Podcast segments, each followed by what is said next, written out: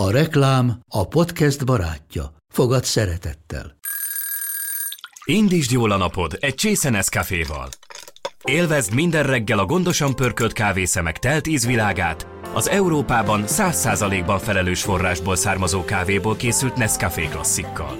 Tudj meg többet fenntarthatósági törekvéseinkről a nescafé.hu oldalon. Nescafé. Új lehetőség minden csészében. Ez reklám volt, jó volt. Beaton Studio. Felforgatók újra töltve. A Bátrak podcastje Kadarkai Endrével. A második évad beszélgetéseit a Volvo plug-in hibrid töltötte fel.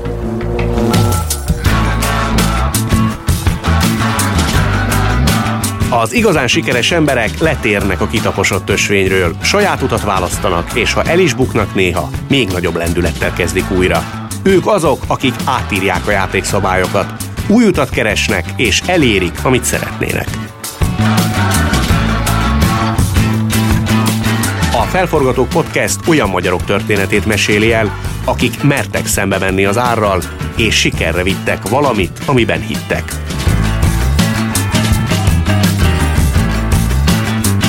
Ez a Felforgatók második évada. 2019 őszhöz képest alaposan átrendeződött körülöttünk a világ. Most, aki teheti, a négy fal között próbálja kibekkelni, amíg véget ér az utóbbi száz év legsúlyosabb járványa. Vendégeimmel ezért telefonon beszélgetek, így a hang nem lesz tökéletes.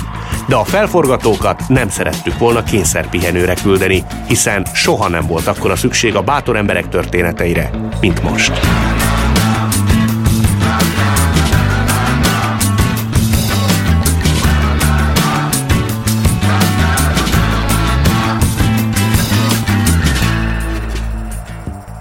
Neki köszönhető, hogy Magyarországon ma már mindenki tudja, hogy mit csinál és hogyan dolgozik egy toxikológus.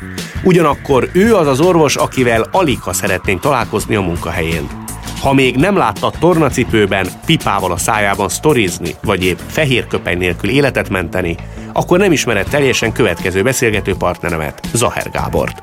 Hallgassátok meg a felforgatók támogatójának üzenetét, aztán folytatjuk a beszélgetést. A Volvo bátor és úttörő márka. Egy igazi felforgató. Számos sorsfordító újítás kötődik a nevéhez. Ilyen például a három pontos biztonsági öv, amely ma már minden személyautóban megtalálható és ilyen a legújabb innovációként forgalomba hozott környezetkímélő plug-in hibrid és teljesen elektromos motor is, amelyeknek köszönhetően a minimális vagy nulla káros anyagkibocsátás és költségkímélő üzemeltetés mellett a biztonság, a dinamika és a lendületes vezetési élmény terén sem kell már kompromisszumot kötnünk. Írjuk át együtt a játékszabályokat, tegyünk közösen egy fenntarthatóbb jövőért.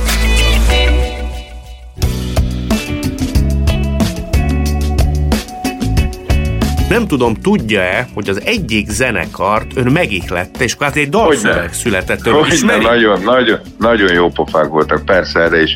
Ha fölhívták a figyelmemet. Tudná is nem idézni adott esetben a refrént? Nem, megmondom őszintén, nem. Úgy szól, Sajnos hogy de nem. megvéd ő a mindig bátor magyar szupermen, Zaher Gábor. Nagyon jól hangzik, abszolút. Van benne igazság? Ezt döntse el más, én azt gondolom alapvetően, hogyha az embereknek szükség van segítségre, és olyan fajta segítségre, amit én, én meg tudok esetleg adni mondjuk orvosként, akkor, akkor ezt igyekszem a lehető legjobban teljesíteni. A bátor jelzőt azt aláírja? Mit ért az alatt, hogy bátor? Hát, hogy éjszaka mernék a sötét erdőbe futni? Persze fejlámpával, igen. Esetenként, vagy, vagy nem, nem, nem tudom. Hát bátor, hát most merész. Nem, nem tudom, hogy mit értünk az alatt, hogy bátor. Biztos, hogy nem, nem, nem csinálnék ma már olyan, olyan dolgot, amit az ember régebben még megmert csinálni. Például régen, mentünk haza a buliból, akkor rendszeresen eltulajdonítottunk kiflit meg tejet ugye mi ki voltak téve a közértek elé.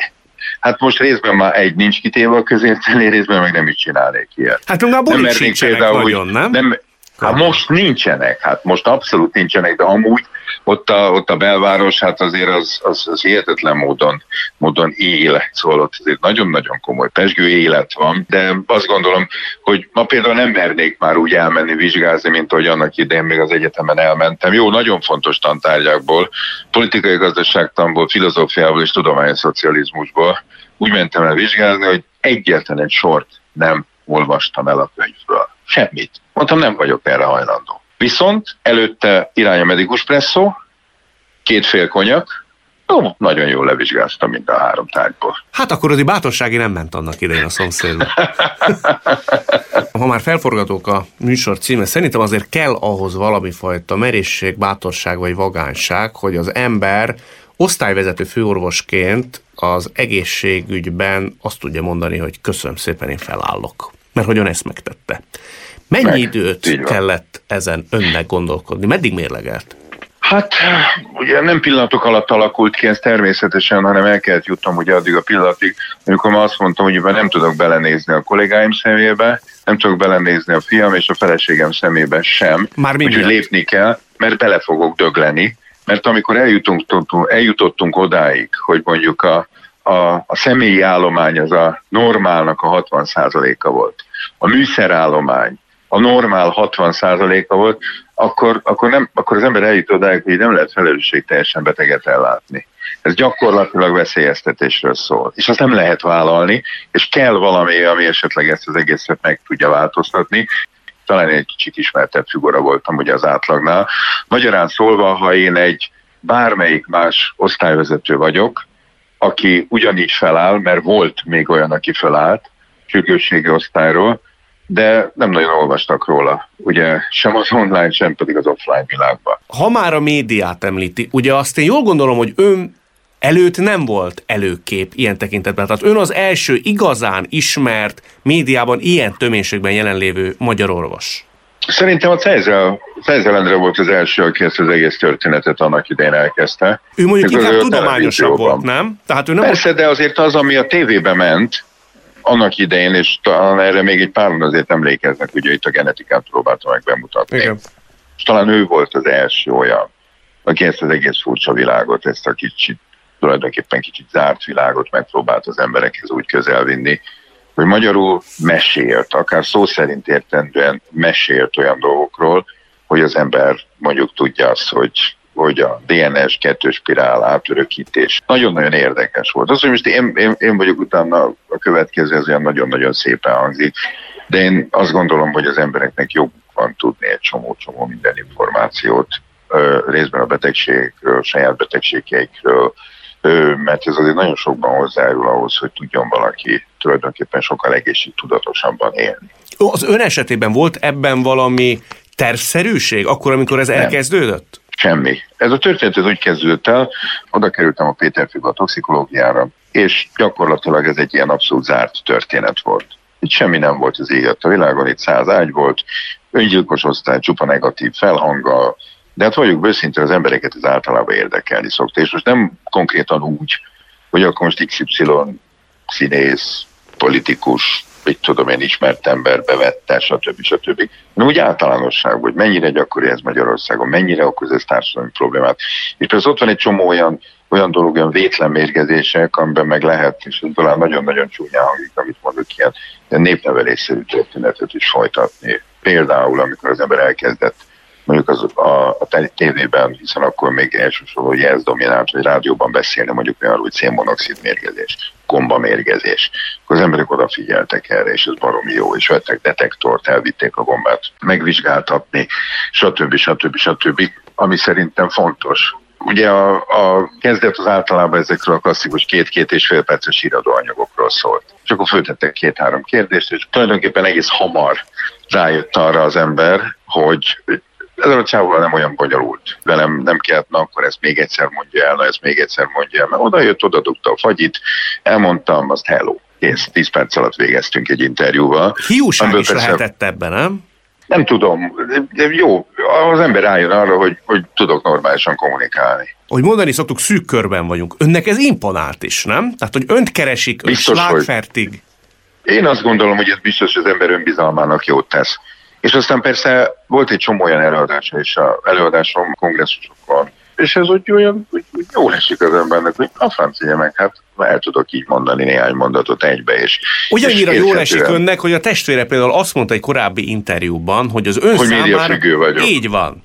Én azt gondolom, ha nem keresnének, akkor nem esnék pánikba. De a hatósugarát az hogy tudja lemérni? Most elsősorban arról beszélek, hogy az emberek fejében tudományterület vonatkozásában, ismeretanyag átadásban valamit sikerült elérnie, azt, azt hogy lehet lemérni, hogy sikerült-e vagy sem? Például alapvetően azt, hogy a klinikai toxikológia ma már orvostudományi egyetemeken tantárgyként szerepel. Átalakult egy picit az országos toxikológia ellátás is, és ez most tényleg a szakmai oldala. Meg talán az emberek egy kicsit azért erre jobban odafigyelnek, és időnként most itt például itt a interjú előtt fölhívott egy hölgy. Telefonon azt mondja, bocsánat, azt mondja, Google-ból szedtem ki a telefonszámát, de iganyos hőmérővel kapcsolatban volt valami gondja otthon, hogy eltört, kifolyt, stb. stb.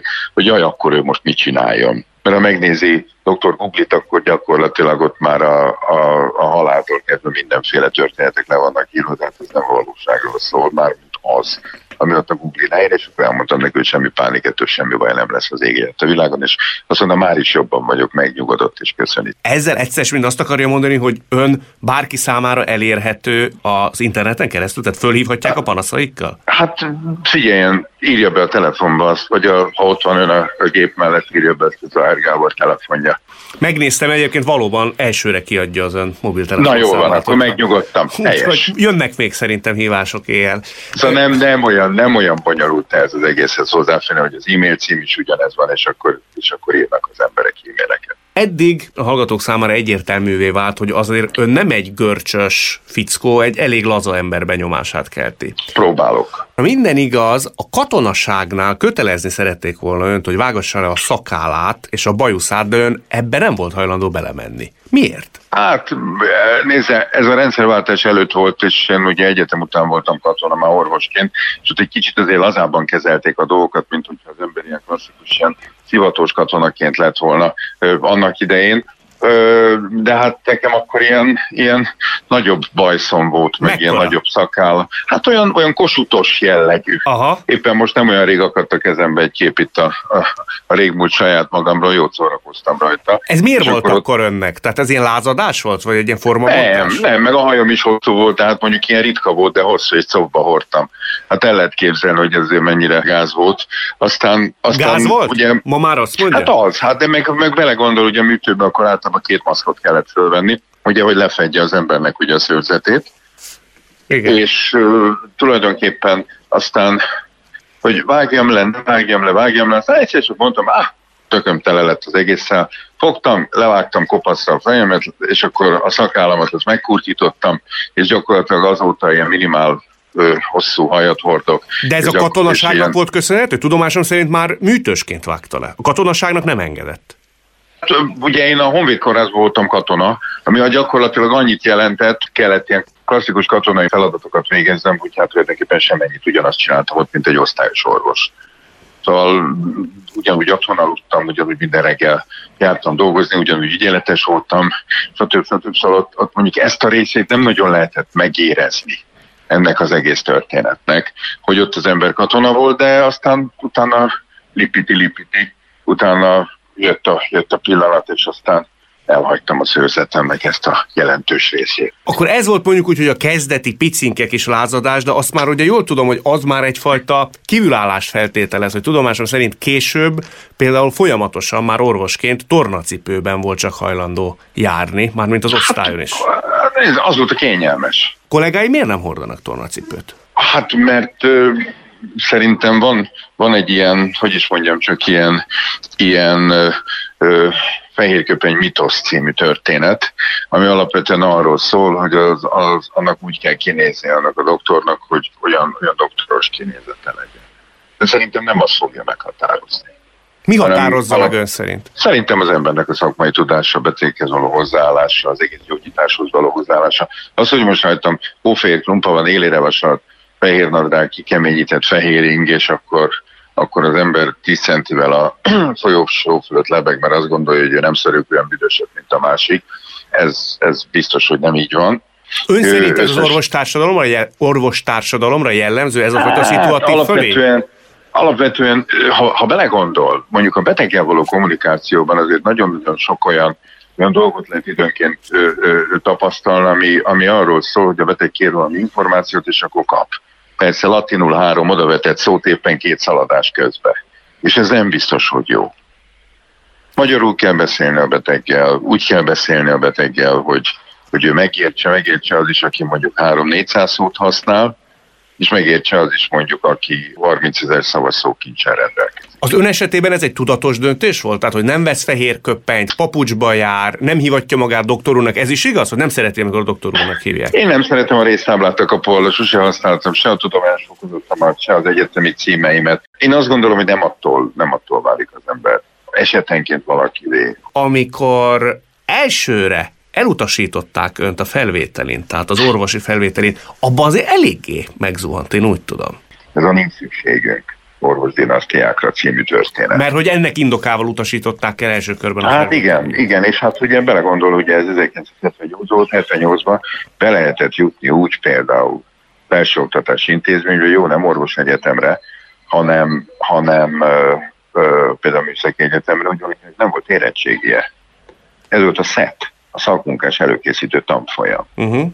Mi arról szólt, hogy valakinek volt egy szakmunkás bizonyítványa, és úgy gondolták, hogy a jó káder kiemeljék végezzel a műszaki egyetemet, és fél éves előkészítő után bejutott az egyetemre. Hát, hogy aztán ott 99,95% volt a kimaradás, az egy más tészta, de el lehetett mondani, hogy kérem nálunk a munkáskádereket és beiskolázzák az egyetemre. Az elutasítást követően mennyire került padlóra? Szarul esett nagyon finoman fogalmazva, nagyon-nagyon-nagyon szarul esett ez a dolog, hogy az embert így megcsillagozzák. Ilyenkor ő hogy viselkedik? Hát Van egy ilyen összeomlási időszak? Hát most ez alatt, ha azt érte, hogy ülök otthon, és akkor kezembe a viszkis üveggel, és rengeteget dohányozva, Igen. akkor ezért nem így van. A dohányzás az igen, a pia az nem. Alapvetően szerintem az semmire nem, jelent, nem jelentene megoldást ebbe a dologba, de hát az embernek azért olyan rossz kedve lesz. Na, és akkor olyan finoman fogalmaztam. Ez meddig tartott? Hát ez gyakorlatilag egy, talán egy két-három hétig, és aztán utána ebből kilábalva azt mondja az ember, hogy akkor meg kell próbálni, és ugye akkor elkezdtem dolgozni, akkor előkészítő másodjára sem vettek fel, harmadjára pedig maximális pontszámmal kerültem az egyetemre, ott már nem lehetett azt mondani, hogy akkor, akkor nem veszik fel az embert. És akkor utána azért az egyetem az viszont hihetetlen jó volt, az rettentes módon élveztem az egészet. És az, az egy tök jó dolog volt. És azért ön sebészként szépen halad, gondolom én, előre a ranglétrán, egészen addig, amíg ki nem derült, hogy önnek Hát jött a következő kör, persze, jött ugye a, a második nagy, nagy pofárás és a rohadt gumiallergia, ugye, ami hát egy picit megváltoztatta az életemet jócskán, ugye hát szakterületet kellett váltanom. Igen, csak az bennem mindig kérdéseket vet fel, hogy egy ember esetén mi az a mozdító erő, ami eldönti azt, hogy ilyenkor nem nyaklik össze, és mi az, ami következtében pedig talál magának egy másik karriert, ha úgy tetszik. Hát nézze, alapvetően az egész gumiallergia volt egy, egy olyan, olyan történet, ahol, ahol azért szembesültem azzal, ami egy nagyon-nagyon fontos dolog volt, hogy akkor, akkor ezt én így nem tudom tovább csinálni, azt, amit eddig csináltam, és változtatnom kell ezzel, a, ezzel az egész dologgal. Én úgy gondolom, hogy nem lehet saját magammal szembe azt a luxust megengedni, hogy mondjuk, hogy mondjuk összeamoljak ettől a dologtól. Ugyanúgy másnap fölkelt a nap, ugyanúgy ö, eljött az este, ugyanúgy változtak az évszakok, és azt gondolom, hogy nekem is változni kellett, egy új kihívással kellett valójában szembenézni. Ez nem mondom, hogy könnyű volt. De ott se volt pia, ott se volt gyógyszer, volt rossz kedvű időnként ingerültség, de, de le kellett, le kellett győzni, mert saját magával szemben az ember nem engedheti meg azt, hogy földre kerüljön. Ez alkati kérdés ön szerint? Biztos, hogy az is nagyon sokban jelen van ebben, mert ha földre kerül, onnan baromi nehéz felállni. Az, az utána már nagyon nehezen működik, és ezért nem szabad odáig eljutni. És igenis össze kell szorítani az embernek a fogát, és szabad, hogy na, lehet itt, itt valami máshoz is hozzájutni, valami mással is kezdeni, és lehet, lehet ezt egy picit, picit másképpen is csinálni, és azt gondolom, én talán azon kevesen közé tartozom, akinek úgy sikerült kikerülni ebből az egész történetből, hogy talán még pozitívan is. Ez szerencse kérdése is ön szerint, hogy megtalálta? Biztos, biztos, biztos, biztos, biztos. És ez tök véletlenem múlott. Ez 97. december 27-én a az akkori feleségem el, elcipett a, a MOM kultúrázba egy balett előadásra. Hát elképzelhető, hogy milyen szívesen mentem el. Hát. hogy ne, persze szaladjunk, hajaj, elsősor, középen, hajaj. Nem. És ott a szünetben összefutottam egy volt kollégámmal, akivel soha nem dolgoztunk egy osztályon, ő intenzív osztályon dolgozott, de én ugye mentőorvosként, ugye, amit csináltam, és most is csinálok, nagyon sokszor vittem hozzá beteget az itóra, és megkérdezte, hogy te figyelj, nincs kedved a Erzsébet kórházban a baleseti belgyógyászaton dolgozni? Mondom, de hogy nem.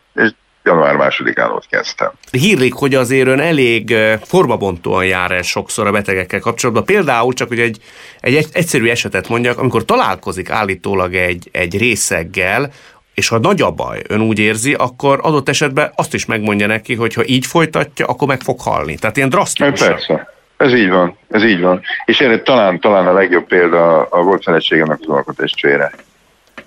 Attilának mondtam, ő kocsmáros volt, de képzelj el, ugye az a kocsmáros, aki az este záró előtt bement a hasonszőrű csávó, aki szintén ilyen hasonló alkoholista volt, és mondta Attilától kérdezte, hogy figyelj Attila, van, van konyakot? Attila azt mondta, nincs. Mert volt még egy fél üveg, amiben volt a frigiderben, az neki kellett éjszakára. Hogy ne legyenek epilepsziás görcsé, ne legyenek elvonási tünete, és mondtam az Attilának, mondom, figyelj Attila, ha ezt így csinál, tovább meg fogsz dögleni. És ez volt húsz éve.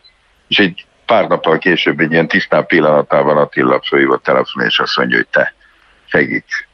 Bejött hozzám, ben volt talán két hétig a kórházba, és akkor azóta most már húsz éve nem jó egy kortyűse. De úgy, hogy nem arról van szó, hogy, hogy, hogy, hogy, hogy mit tudom én, szilveszterkor megült egy pár azóta nem volt alkoholos ital a szervezetében. Tiszteletre méltó. És él, és dolgozik. Ön... Én biztos, hogy meghalt volna, ha ezt tovább csinálja, már azt, a bulit. Ön ebben a megoldásban elsősorban már annak a hatóerejében mit lát? A drasztikusságát? A szembesítést? Én azt gondolom, először is az őszinteséget, mert most lehet mismásolni, lehet itt félrebeszélni ezzel az egész dologgal kapcsolatban, csak semmi értelme nincsen. De nem bánt mondani. ez néha? Biztos, hogy van, akit igen. Biztos, hogy van, akit igen, de én sosem voltam híve annak, hogy akkor most írjuk körül, járjuk körül, mondjuk el, nézze, ez egy olyan betegség, aminek a gyógyulási valószínűsége az jelen százalékban ennyi, ennyi a halálozás valószínűsége, pont, pont, pont. A betegnek joga van szerintem tudnia. Volt olyan az életében, amikor hozzátartozója vagy mikrokörnyezete szembesítette valamivel, és akkor gyúlt ki a fejében a, a lámpa? Megmondom őszintén, hogy hál' Istennek még olyan egészségi problémám nem volt, amivel így így szembesülnem kellett volna, ami miatt bármi nem milyen radikális változás kellett volna. Én nem is elsősorban egészségügyi problémára gondolok, keresetlenségre, és mondjuk egy szokás elhagyására is adott esetben. Az, hogy hagyjam abba a dohányzást például, hát 45 éve dohányzom, és bevallom őszintén egyre semmilyen motivációm nincs arra, hogy leszokjuk a dohányzásra, a franc egye meg. Szeretek dohányozni. Nem is tervezi akkor a leszokást? Nézze, egyelőre nincsen olyan egészségügyi probléma, amiért le kellene szoknom, de szegény édesanyámnak leveg előttem a története, aki 80 éves volt, amikor találtak el egy tüdődaganatot, ami szerencsésen operálható volt. Hát ő nem régóta dohányzott akkor, szerintem olyan 65 éve, és ugye meg volt a műtét, ugye ott fönt a korányiban a Gósaci barátom operálta, és akkor akkor ugye másnap ott ül kint anyám az ágyszélén ló ki a melkasából két cső, ugye még talán még infúzió is volt belőle, egy ilyen igazi, ilyen kemény székelyasszony volt, és jön be ugye a orvos úr, nem kérdezi, hogy Lacikám, mikor mehetek kirágyújtani? Hát de hát tetszett néni, hát, hát mégis a hát műtét, meg stb. Most nem meglátsz, hogy mennyi, mennyire fog tovább élni, hogyha abba adjam a dohányzást. Azt mondta, hogy valószínűleg sem mennyivel. Na, hát akkor, és még két évig ott eldohányozgatott, amit szépen ellen. Értem. De ez most nehogy bárki számára Ezt akarom mondani, hogy nehogy ezt a felmentésnek vegye persze. Mencs Isten ments, dehogy is, dehogy is, dehogy is. Ha már itt a szabálykövetésről és az azoktól való eltérésről beszélgetünk, orvosként is, meg magánemberként is, tudok egy történetet nevezetesen, hogy amikor egyszer egy olyan esettel találkozott, amikor kigyómarás miatt egy különleges vakcinára, vagy nem is tudom minek nevezem, ellenszerre, szérumra lett volna szükség, ami nem volt kapható Magyarországon, egy hegyes halmi határőr parancsnok segített becsempészni mindezt. Az jutott eszemben, hogy ha ez, akkor jók az információ ezek szerint. Abszolút. Igen, meg még ugye a Rádió Bécsi tudósítója annak volt komoly szerepe ebbe az egészbe, mert még annól őt ilyen másodvonalból valahonnan ismertem, még csinált velem annak idején interjút, és fölhívtam őt telefonon, mert tudtam, hogy a Bécsi állatkertben van csörgő kígyomarás elleni szérum. És fölhívtam őt, és akkor ő éjjel fölhívta a Bécsi állatkert igazgatóját, aki fölhívta a, a hüllőháznak az igazgatóját, hogy kimentsön rumba az állatkertbe, benyúlt a frigiderbe, és adott neki tíz egység csörgőkígyomarás elleni szérumot, elhozott a határra. De hát ugye ez gyógyszer, hát ez nem olyan, hogy akkor most itt hello.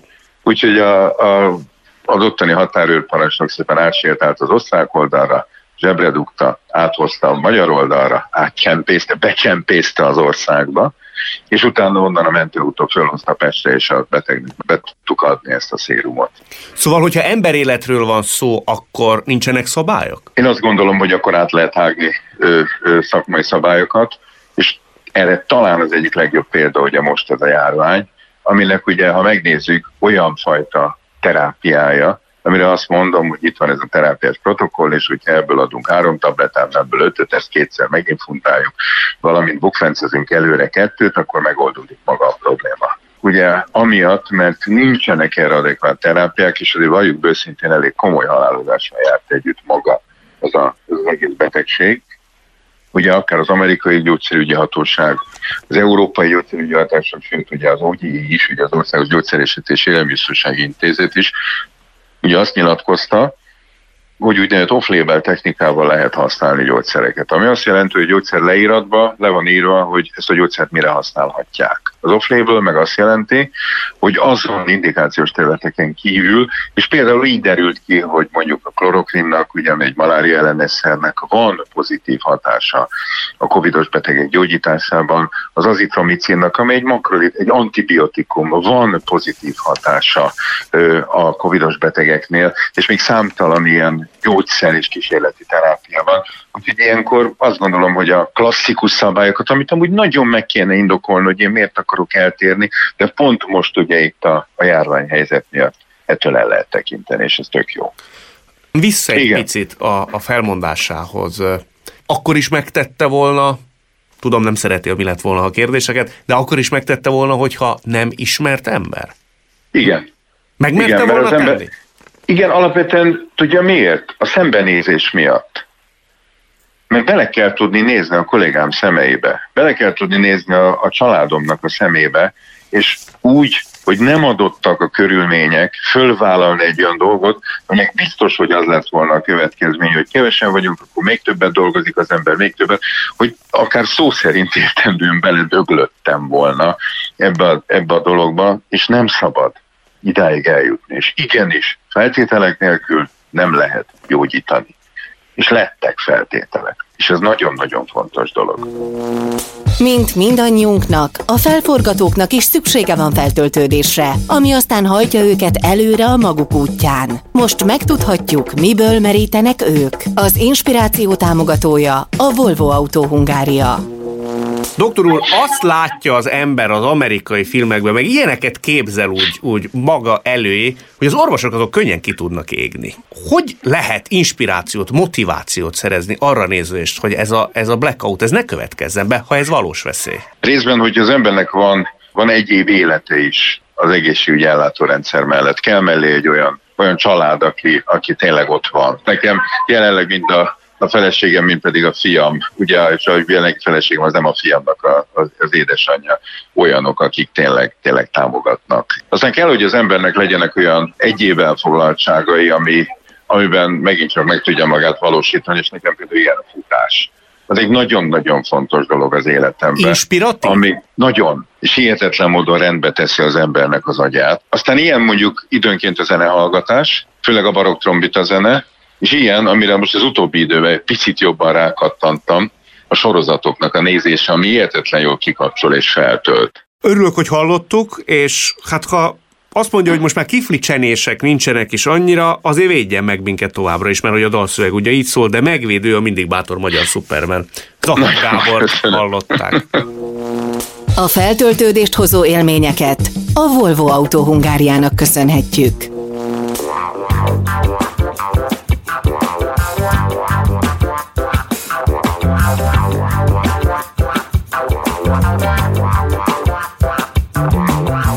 Az ország egyik legismertebb orvosát hallottuk, aki bár azt mondja, kibírná azt is, ha nem lenne körülötte média, őt hallgatva meg kell hagyni, hogy nekünk viszont nagyon hiányozna.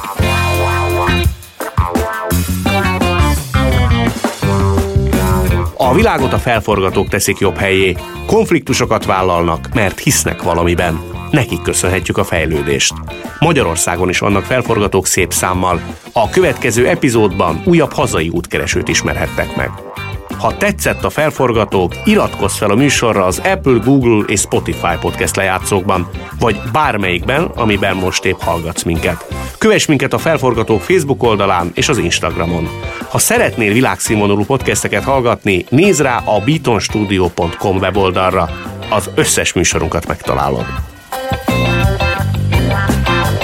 A mai adás szerkesztője és vágója Kovács Málna, a zenei és utómunka szerkesztő Szűcs Dániel, hangmérnök Major Csaba, a gyártásvezető Gröger a kreatív producer Román Balázs, a producer pedig Hampuk Richard volt. Én Kadarkai Endre vagyok, legyetek felforgatók ti is!